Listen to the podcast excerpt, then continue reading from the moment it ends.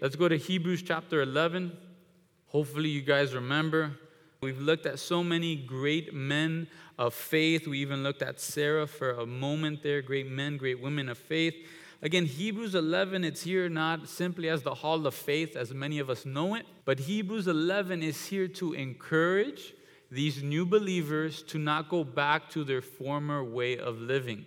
Hebrews 11 was here to encourage these believers hey, you need to go forward, you need to press on, don't fall back into your old religion, don't go back to your old ways, press on. Have strength, have courage. Jesus is enough. He's the best high priest. He has the best kingdom. He's better than Moses. He's better than angels. Jesus is the best thing in this entire universe. So again, he encourages them. He's been encouraging them, right, to stop being Hebrews and now be Christians. Swear your allegiance to the King of Kings and not to this world. So let's read Hebrews chapter 11, and we'll read verse 23 through 29. And it tells us, By faith, Moses, when he was born, was hidden three months by his parents, because they saw that he was a beautiful child, and they were not afraid of the king's command. By faith, Moses, when he became of age, refused to be called the son of Pharaoh's daughter, choosing rather to suffer affliction with the people of God than to enjoy the passing pleasures of sin, esteeming the reproach of Christ greater riches than the treasures in Egypt, for he looked to the reward. By faith he forsook Egypt, not fearing the wrath of the king, for he endured as seeing him who is invisible. By faith he kept the Passover and the sprinkling of blood, lest he who destroyed the firstborn should touch them. By faith they passed through the Red Sea as by dry land, whereas the Egyptians, attempting to do so, were drowned. So tonight we'll look briefly at the life of Moses. He truly is probably my favorite character in the Old Testament. Love Moses. I see a lot of his uh, strengths, weaknesses. I can see what he goes through and where he's at. But verse 23, the first thing we see is that by faith, Moses, when he was born, was hidden three months by his parents because they saw that he was a beautiful child and they were not afraid of the king's command. So, how much faith does a newborn baby have? None, right? That's what it's talking about. Here it's talking about the faith that Moses' parents had. We wouldn't have Moses, the Moses of God's word, if we didn't have Moses' parents. We wouldn't have it because if they wouldn't have faith, they would have given him over. First thing for us to look at is that he was a beautiful child. And if you're honest, when it comes to babies, that's a miracle, right? Babies, when they're first born, sometimes they're beautiful, most of the time they're not, right? I love Pastor Raz. One of my favorite stories he ever told is sometimes you have that baby and aren't they beautiful? And it's a baby, right? That's all you can say. That's all you can say. It's a baby, right? You don't know how to answer them.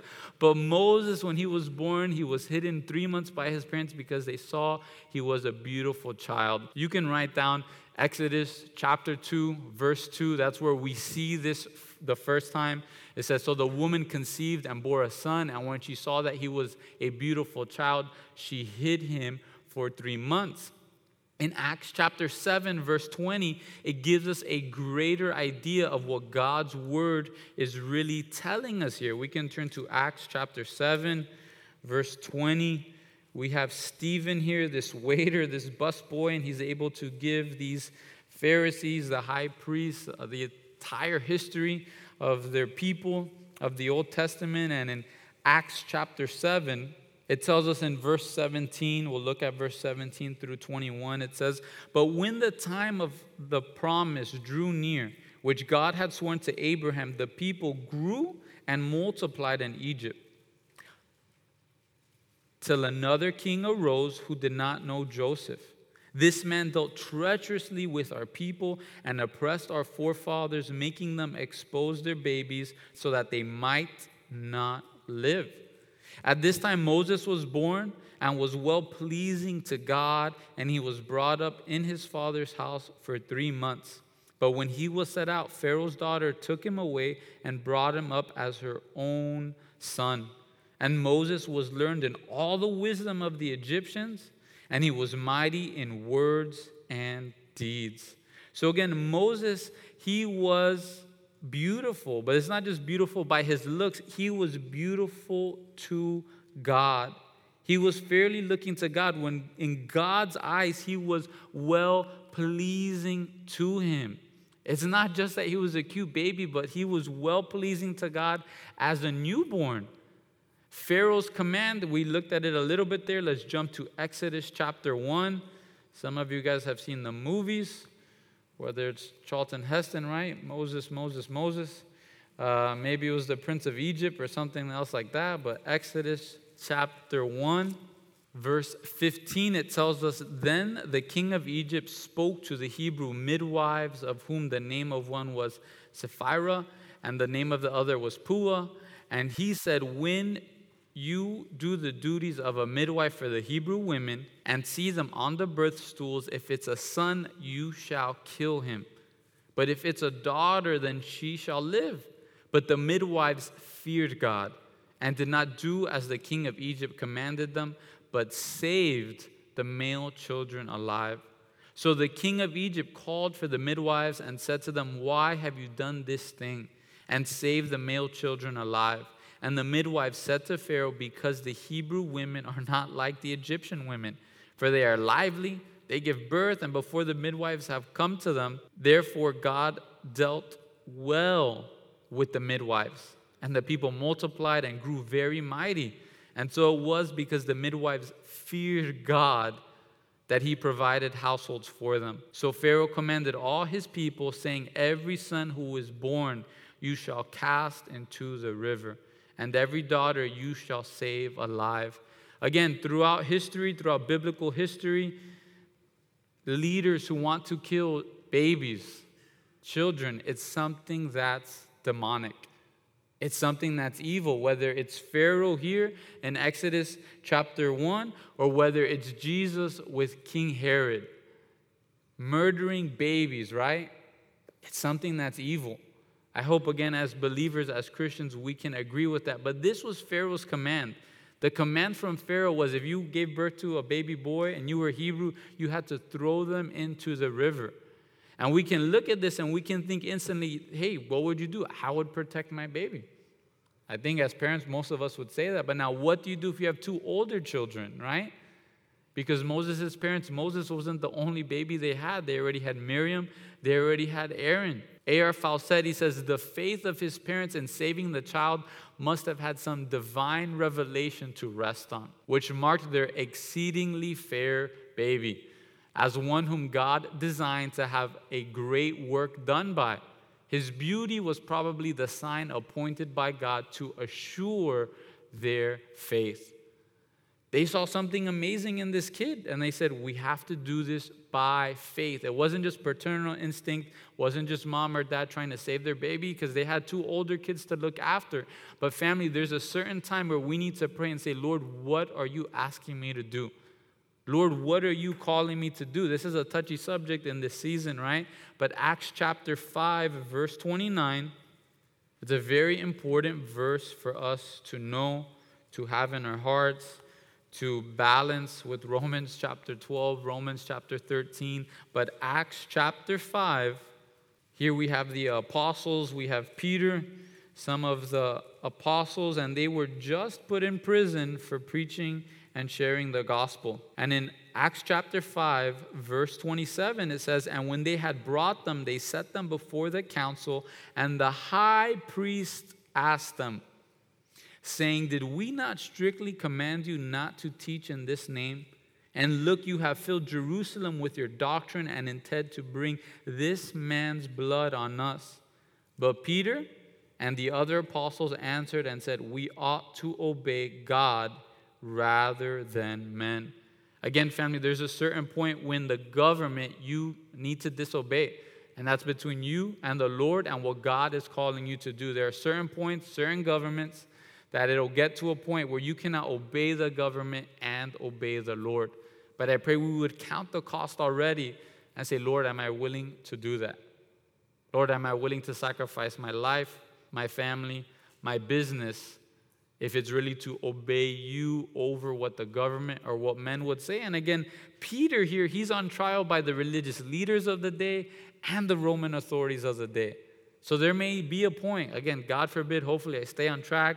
The Bible is the only thing we go by, that I go by, but there may be a point that even if I am not giving you the gospel or the word or the Bible, that you have to say, hey, I can't follow you. I can't go to this church anymore because this church is not biblical. We have to be ready to do that. We have to say, I'm going to obey God and not man, no matter what the case. We need to pray. We need to count the cost. But again, Moses' parents, they looked at this baby and they were blown away. They saw something amazing in him. We can go back to Hebrews chapter 11. They saw that he was well pleasing to God. Some of the Jewish people, they said when Moses was born, it was like the sun was shining in the room. That's some of the extraordinary stories that Jewish people would tell themselves. They say that Moses, at one day old, he was already walking. He didn't drink breast milk. This is Jewish history, Jewish stories. But again, they looked at Moses and they saw that he was well pleasing to God. It was by faith in God. God, you have some plan for this baby. I don't know what it is, but we're willing to sacrifice our own lives and the lives of our older son and older daughter to save this baby. And parents, what do you see when you look at your children? What do you see when you look at your children? You see, when Moses' parents, if you don't know their names, it's Amram and Jochebed, they looked at Moses and they didn't just see a baby, they saw a tool that the Lord wanted to use for his glory.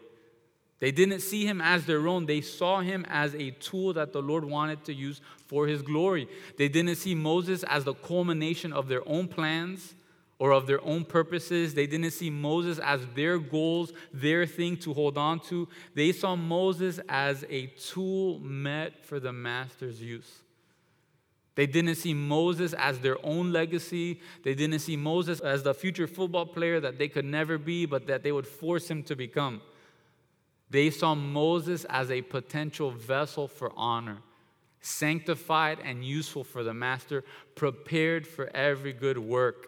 That's from 2 Timothy chapter 2 verse 21. And let's turn there. Very important for us especially as parents here. What do you see when you look at your children? Do you see them with selfishness? Zach, what are you saying? Have you gone mad? Do you look at your kids with selfishness? Or do you look at your kids with gratitude to the Lord, saying, Lord, thank you for lending them to me, for allowing them to be in my care? Lord, help me to do well as a parent to send them off and shoot them off as those arrows that they can accomplish your will and your plans and your purposes, right? Like we just said, to obey God rather than men. Do you want to raise your kids in such a way that if you're not being biblical, you want them to disagree with you? That's a tough question to ask as a parent, right? What do you mean you're not going to listen to me, right? Don't you know who I am? Don't you know how much I paid? I cleaned your diapers, right? But we should be raising them to the point that they're looking to seek God. And yes, all over Scripture, it's to obey your parents, to honor your father and mother. But just in case, are we ready for that? Second Timothy chapter 2, verse 21, it says, Therefore, if anyone cleanses himself from the latter, he will be a vessel for honor, sanctified and useful for the master, prepared for every good work. Flee also youthful lusts but pursue righteousness, faith, love, peace with those who call on the Lord out of a pure heart, but avoid foolish and ignorant disputes, knowing that they generate strife. Parents, what are we keeping our kids from? What are we keeping them from, and what are we keeping them for? Moses' parents, they had Moses for three months, and yet he got to the point where he said, I would rather get the worst the absolute worst that my own people in slavery have, I would rather have that than the absolute best that Egypt has to offer. What did these parents do with Moses for three months as a baby? So, for us to be ready for that, are we ready to prepare our kids for whatever they have that they can follow and seek the Lord? How are we keeping them unspotted from this world? Parents, are you active about that? Or do you think it's all on them?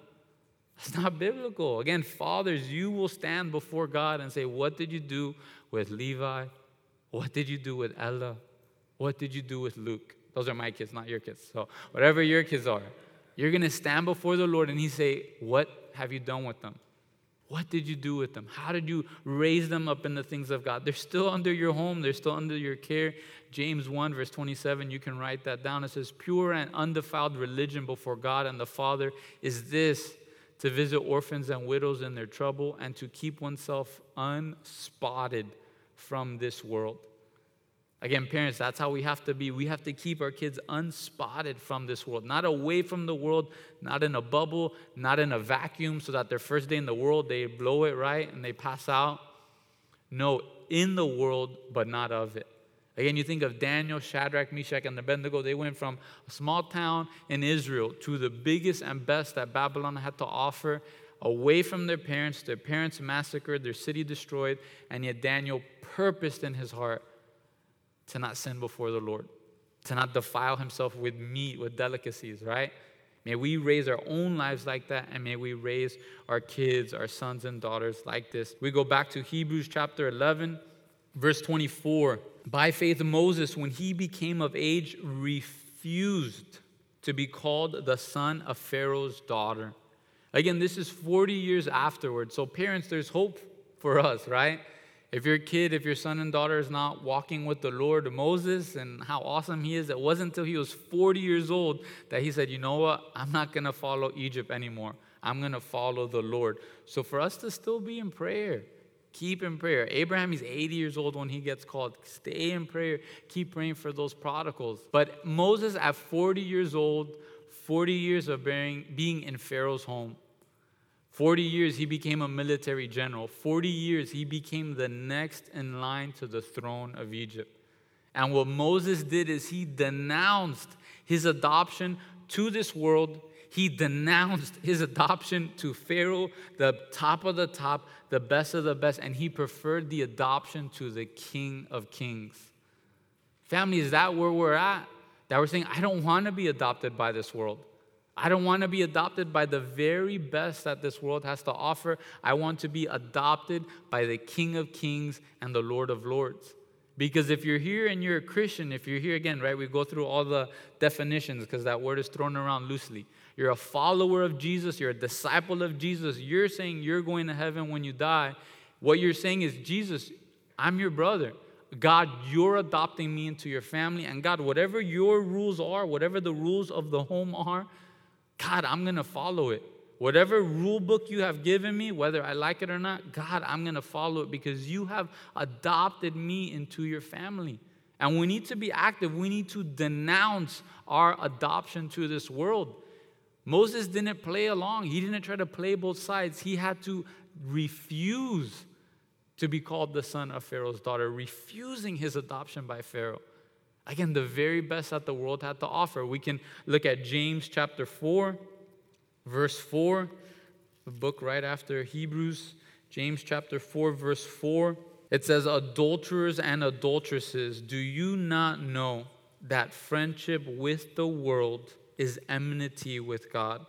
Whoever therefore wants to be a friend of the world makes himself an enemy of God. Again, family, where are we at? Where are we seeking our adoption? Where are we seeking our applause? Where are we seeking our thumbs up or our pats on the back? Is it from this world or is it from the Lord? Is it from the people of this world or is it from the people of God?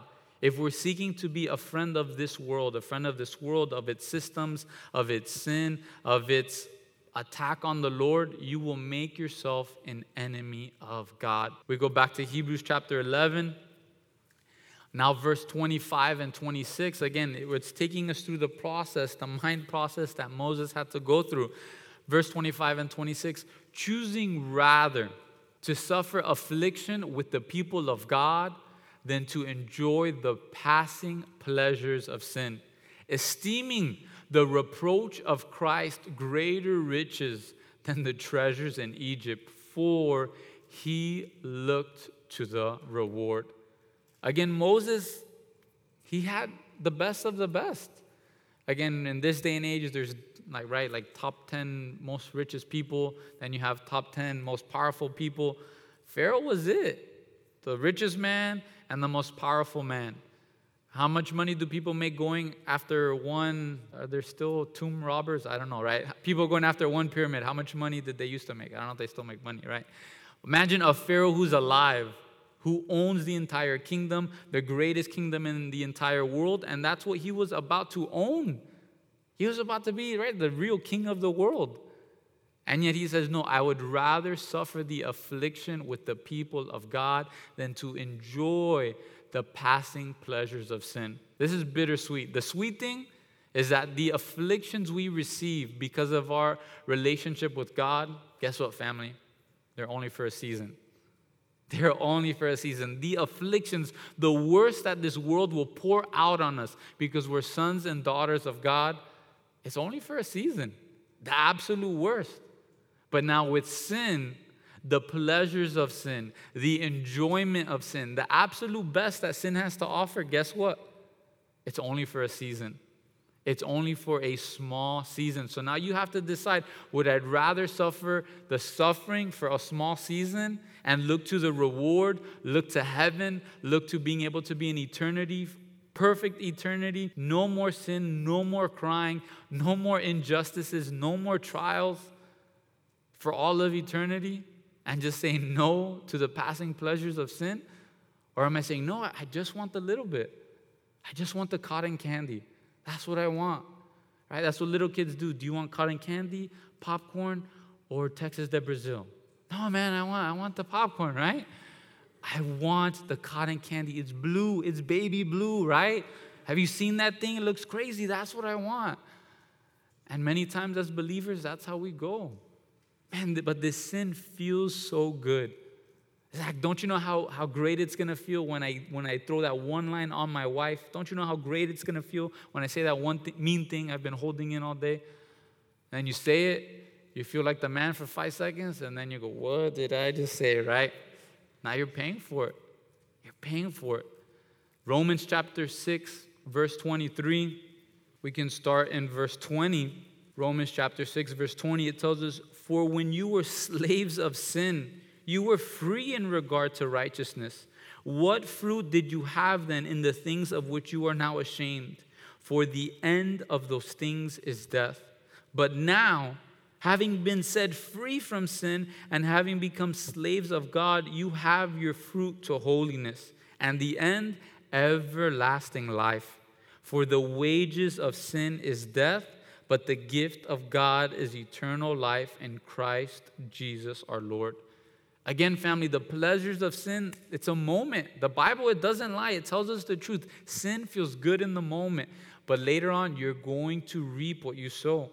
But if we endure, we'll look at that later with Moses. If we endure, we get to have everlasting life. We get to have the fruit of holiness. We get to have this relationship and friendship with the God of heaven and earth. That's what we get to taste of. That's what we get to be a part of. So, which thing do you want, right? That's what we need to ask ourselves on a daily basis. Lord, am I really serving you no matter what today? Or, Lord, am I serving my sin? Am I serving the flesh? Am I serving the enemy? Freedom is not really a choice in life. You're going to have a master. It's either the Lord or it's the enemy, Satan. It's one or the other. It's, that's it. It's two choices. Is the enemy or it's Christ. The wages of sin is death. Again, Moses, he took out the calculator. He saw the absolute worst that Christ had to offer. He looked at people in slavery.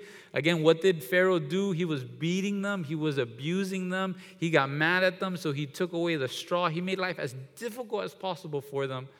And he said, Hey, it's better for me to be with them than it is to be up here in the throne with all the comforts, with all the money, with all that this world has to offer.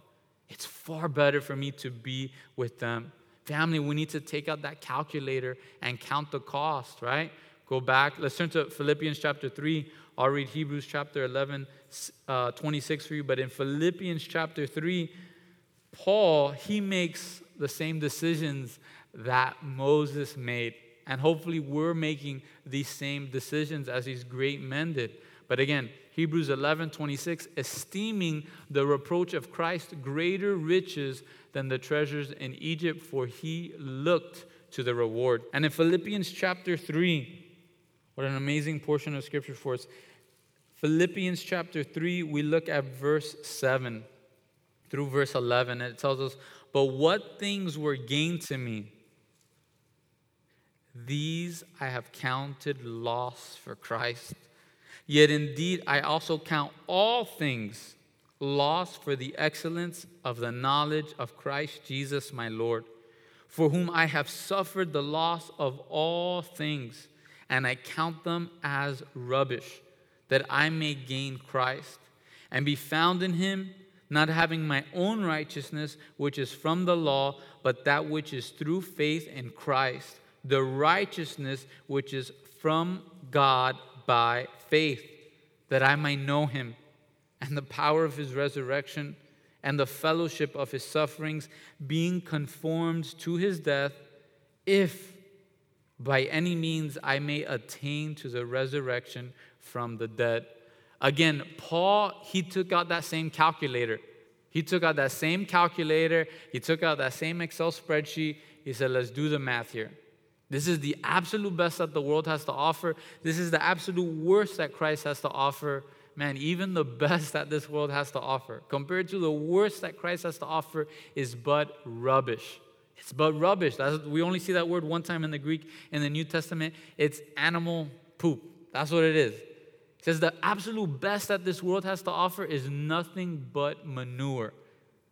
That's the absolute best this world has to offer in comparing to the worst, to the sufferings of Christ. How much more the blessings, the riches that we have in Christ's family. Again, may we count the cost. And most of us, we're not going to be able to compare the best of Egypt compared to the worst of Christ.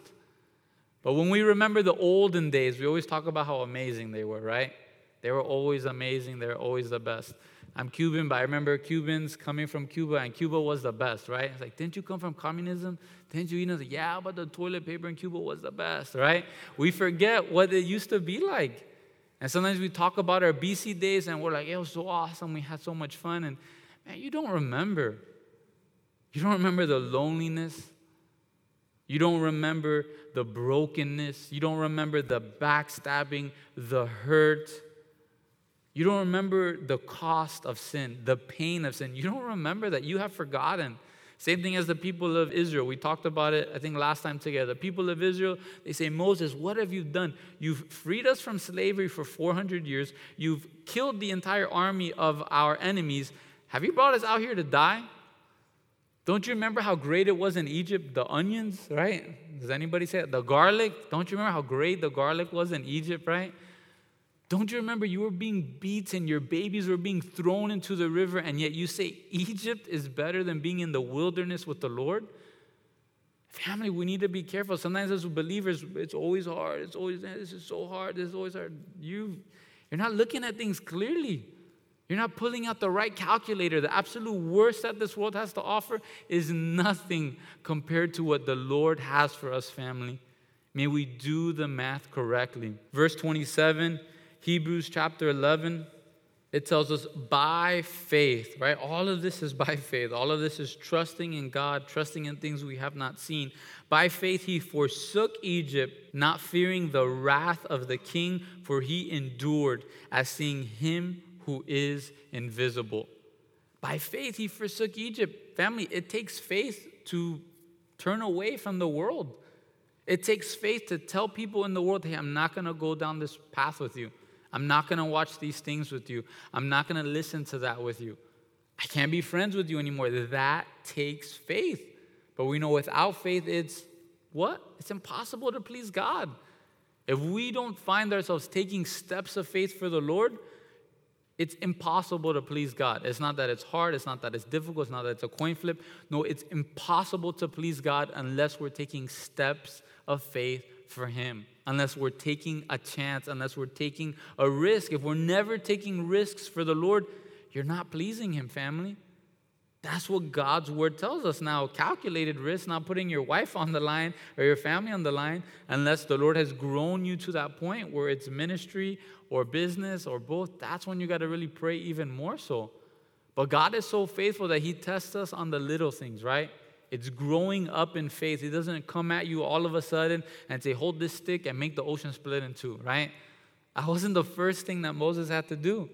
At first, the Lord is there with him. He says, okay, pick up the stick, throw the stick down. Oh my goodness, it's a snake. Okay, now pick up the stick again, right? The Lord took him through training wheels. Okay, take your hand.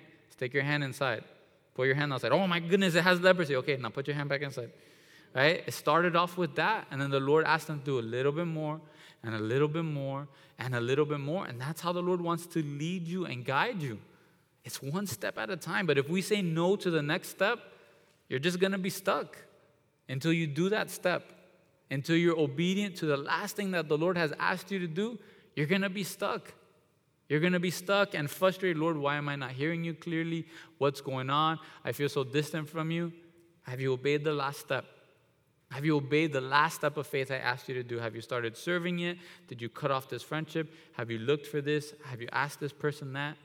We always have to be obedient to the Lord. The last step. By faith, he forsook Egypt, not fearing the wrath of the king, for he endured as seeing him who is invisible. What we see here is that Moses would later follow the footsteps of his parents.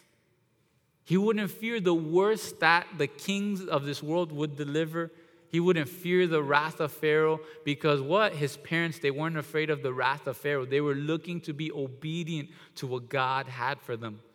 Parents, how are we being the trailblazers for our kids when it comes to the things of God? Are we being the trailblazers in the face for them? Or are we being the anchors holding them back?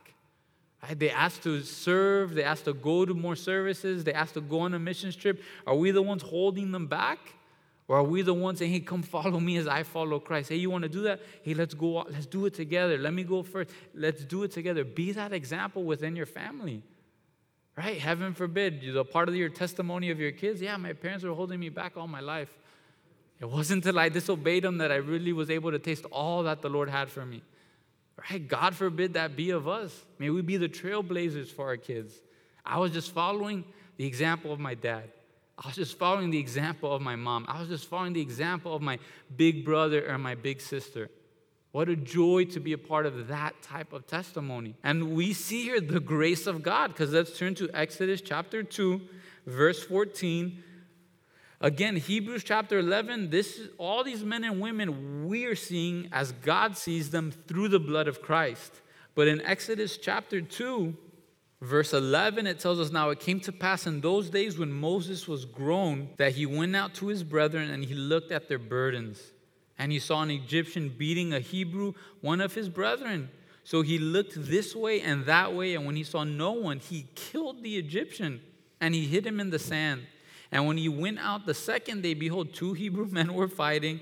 And he said to one who did the wrong, Why are you striking your companion? Then he said, Who made you a prince and judge over us?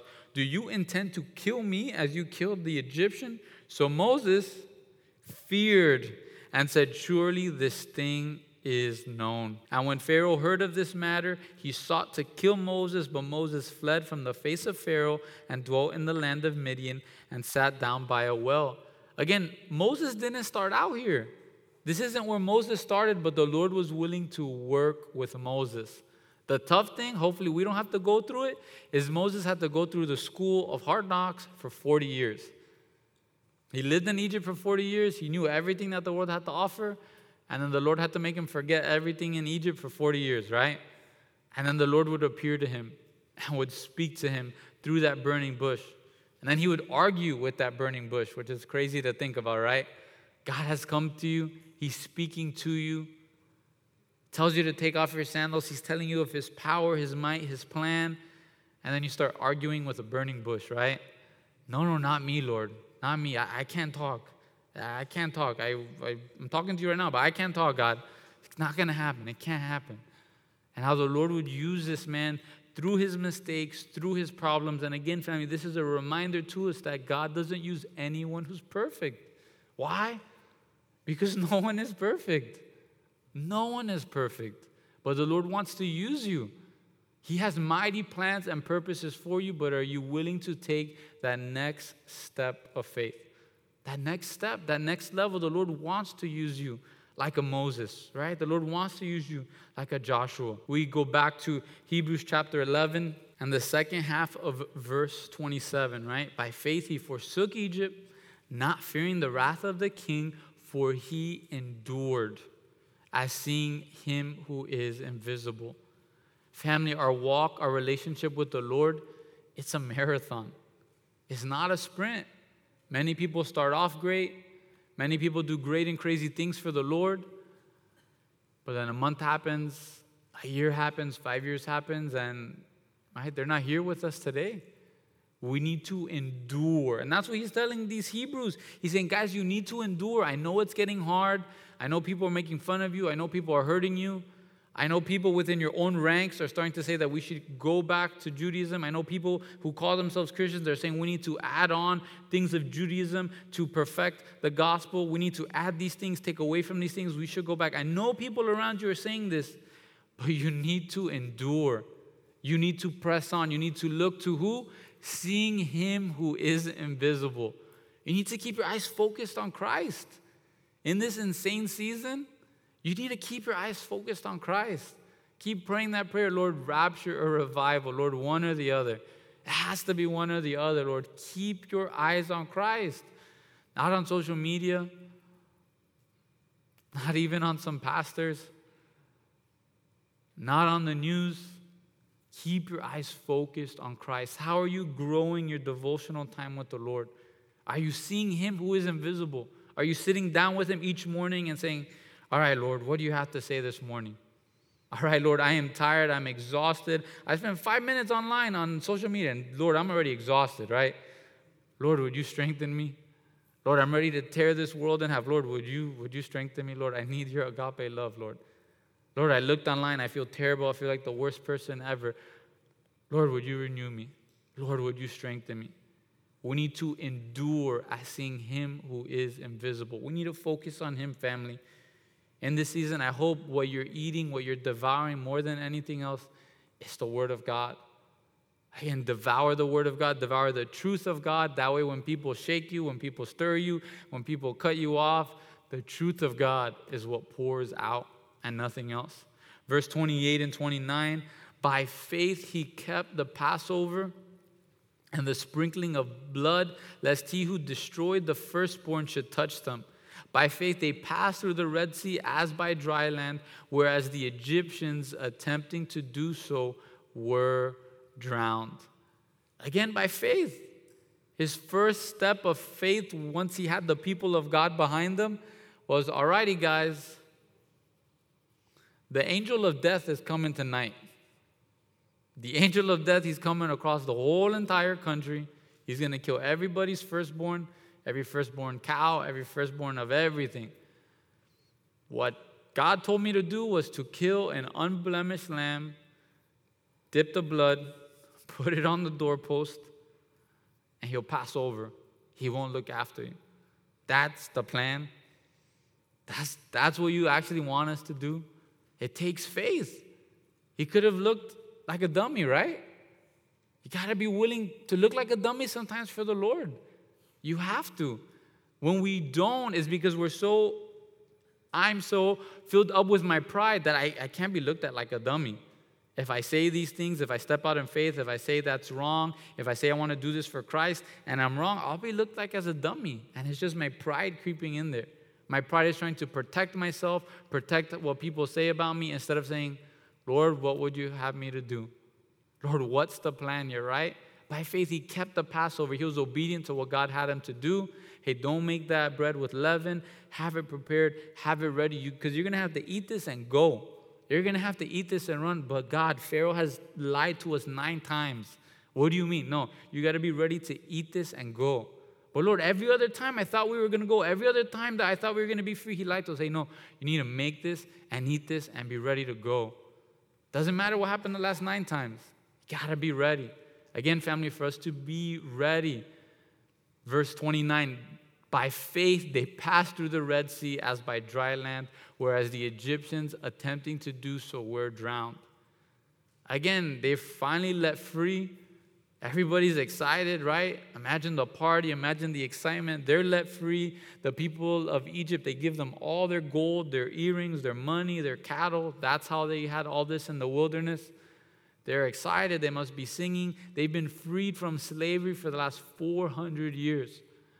Then all of a sudden they get to the, the Red Sea and right things start shaking. They look back, the entire army of the Egyptians is coming, and they all right. All of a sudden, all the eyes look to Moses. Right? I don't know if you've ever been there. Something bad happens, and you're the leader, and everybody puts their eyes on you. Right? So what's the plan? What are we gonna do? Right? I don't know. I was once a general, but we got no army here. I was a once this, but I got nothing. And he turns to the Lord, and the Lord says, Hey, pick up that, that stick in your hand, pick it up, hold it up. I'm about to rip this ocean in two. And I want you to just walk through it. It takes faith, right? I wonder how long it took for the ocean to finally spread in two, right? Was he just standing there like that and looking around for a little bit? Or does the Lord right away open it up? Let's turn to Exodus chapter 33. Exodus chapter 33, verse 7, it tells us Moses took his tent and he pitched it outside the camp, far from the camp, and he called it the tabernacle of meeting. And it came to pass that everyone who sought the Lord went out to the tabernacle of meeting, which was outside the camp. So it was whenever Moses went out to the tabernacle that all the people rose, and each man stood at his tent door and watched Moses until he had gone into the tabernacle. And it came to pass when Moses entered the tabernacle that the pillar of cloud descended and stood at the door of the tabernacle. And the Lord talked with Moses. And the people saw the pillar of cloud standing at the tabernacle door, and all the people rose and worshiped each man in his tent door. So the Lord spoke to Moses face to face as a man speaks to his friend. And he would return to the camp, but his servant Joshua, the son of Nun, a young man, did not depart from the tent. We can jump down to verse 18. And Moses, he tells the Lord, Please Show me your glory. And again, why was Moses able to give up the very best things that this world had to offer? Because he saw that a relationship and friendship with God was more than worth it. He was the only one. Of all the people in Israel, all the people, they've left Egypt, they've been freed, only he and Joshua were willing to go outside the camp to meet with the Lord. No one else was willing to do so. Everyone else stayed in their door. Everyone else would stay, and look how Moses would spend time with God. Moses, he goes up Mount Sinai. He's there with God. They see the, the, the trembling, they see the thunder, and they say, You go. We're too fearful to go. You go spend time with God. And family, that's the cost we need to count. Is it worth it? Is it worth it leaving the best that this world has to offer if we get that friendship and relationship with God? That's what you have to ask yourself. Is it worth it? Is he worth it? Having that relationship and friendship with the one who has created the heavens and the earth, the universe, the one that loved you, loved me so much, he was willing to offer up his only son to die in my place. Is he worth it? Do you want to go there? Do you want to go outside the camp and spend time with him? Or are you just comfortable staying in the same place? saying, Hey, Moses, you could go. Hey, Pastor Raz, you could go over there. Right? Hey, Pastor Adrian, you can go over there. I'm just going to hang out here. I'm just going to stay here. We're all welcome to go. The place has been built. Christ, He's the one that has built it. He's done all of it. And again, here, Moses is faced with another proposition. He tells him, Hey, I'm just going to send the angel. You're going to get all you want. You're going to get the land. You're going to get everything you want. And he goes, No, Lord. If you don't go, I'm not moving from here. I don't care if I just get your blessings. Lord, if I get your blessings without your presence, I don't want it. That's what we need to be willing to ask ourselves. If we would get the very best that this world has to offer without the Lord, would we give in? That's what we got to pray. And if we're saying, Lord, I don't know what I'll do, be honest with the Lord. Lord, I believe, but help my unbelief. Lord, I'm a sinner. I'm terrible. Lord, but I want this. I want this. I want to want this. Lord, help me to want this. Help me to have fruits worthy of repentance in my life so that my life would show that I want that friendship and relationship with you. So, again, family, may we press on like Moses pressed on. He endured his faith in the beginning. It was a joke, right? How am I going to save millions of slaves? I'm going to kill one Egyptian at a time, right? I'm going to kill and bury one Egyptian at a time. And the Lord goes, No, bro, I got to teach you all over again how we're going to do this thing. But the Lord worked with him. The Lord worked with him. The Lord did mighty things with him. He's there, right, at Mount Transfiguration with Christ. He worked with him. And the Lord, He's willing to work with you. But we got to say, Lord, here I am. Send me, use me. Would you speak to me? Lord, I'm here in the morning. Lord, I'm knocking this morning. Are you there? Do you want to speak to me? What do you want to share with me? We got to do that.